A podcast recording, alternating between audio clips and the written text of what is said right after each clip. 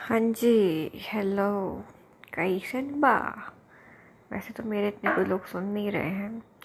Last voice भी last मतलब जो रिकॉर्डिंग थी, वो भी एक नहीं सुनी। कोई बात नहीं, काम करते रहो। कर्म किए जा फल की चिंता मत कर। वेल आज जो है ना, मैं बाहर गई थी तो मैंने एक ग्रे कलर की ट्रेंट्रो पे बहुत अच्छी बात पढ़ी। जैसी दृष्टि, वैसी सृष्टि। मतलब मज़ा ही आ गया पढ़ के। मतलब मन किया उस गाड़ी वाले को रोक के बोलूँ, भाई साहब, बड़ी सही चीज़ लिखी है आपकी गाड़ी पे।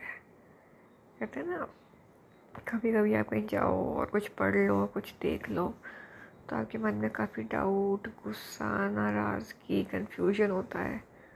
तो वो छोटी छोटी बातों से दूर हो जाता है। ऐसे ही कुछ मेरे साथ हुआ। मुझे वो लाइन बहुत अच्छी लगी है।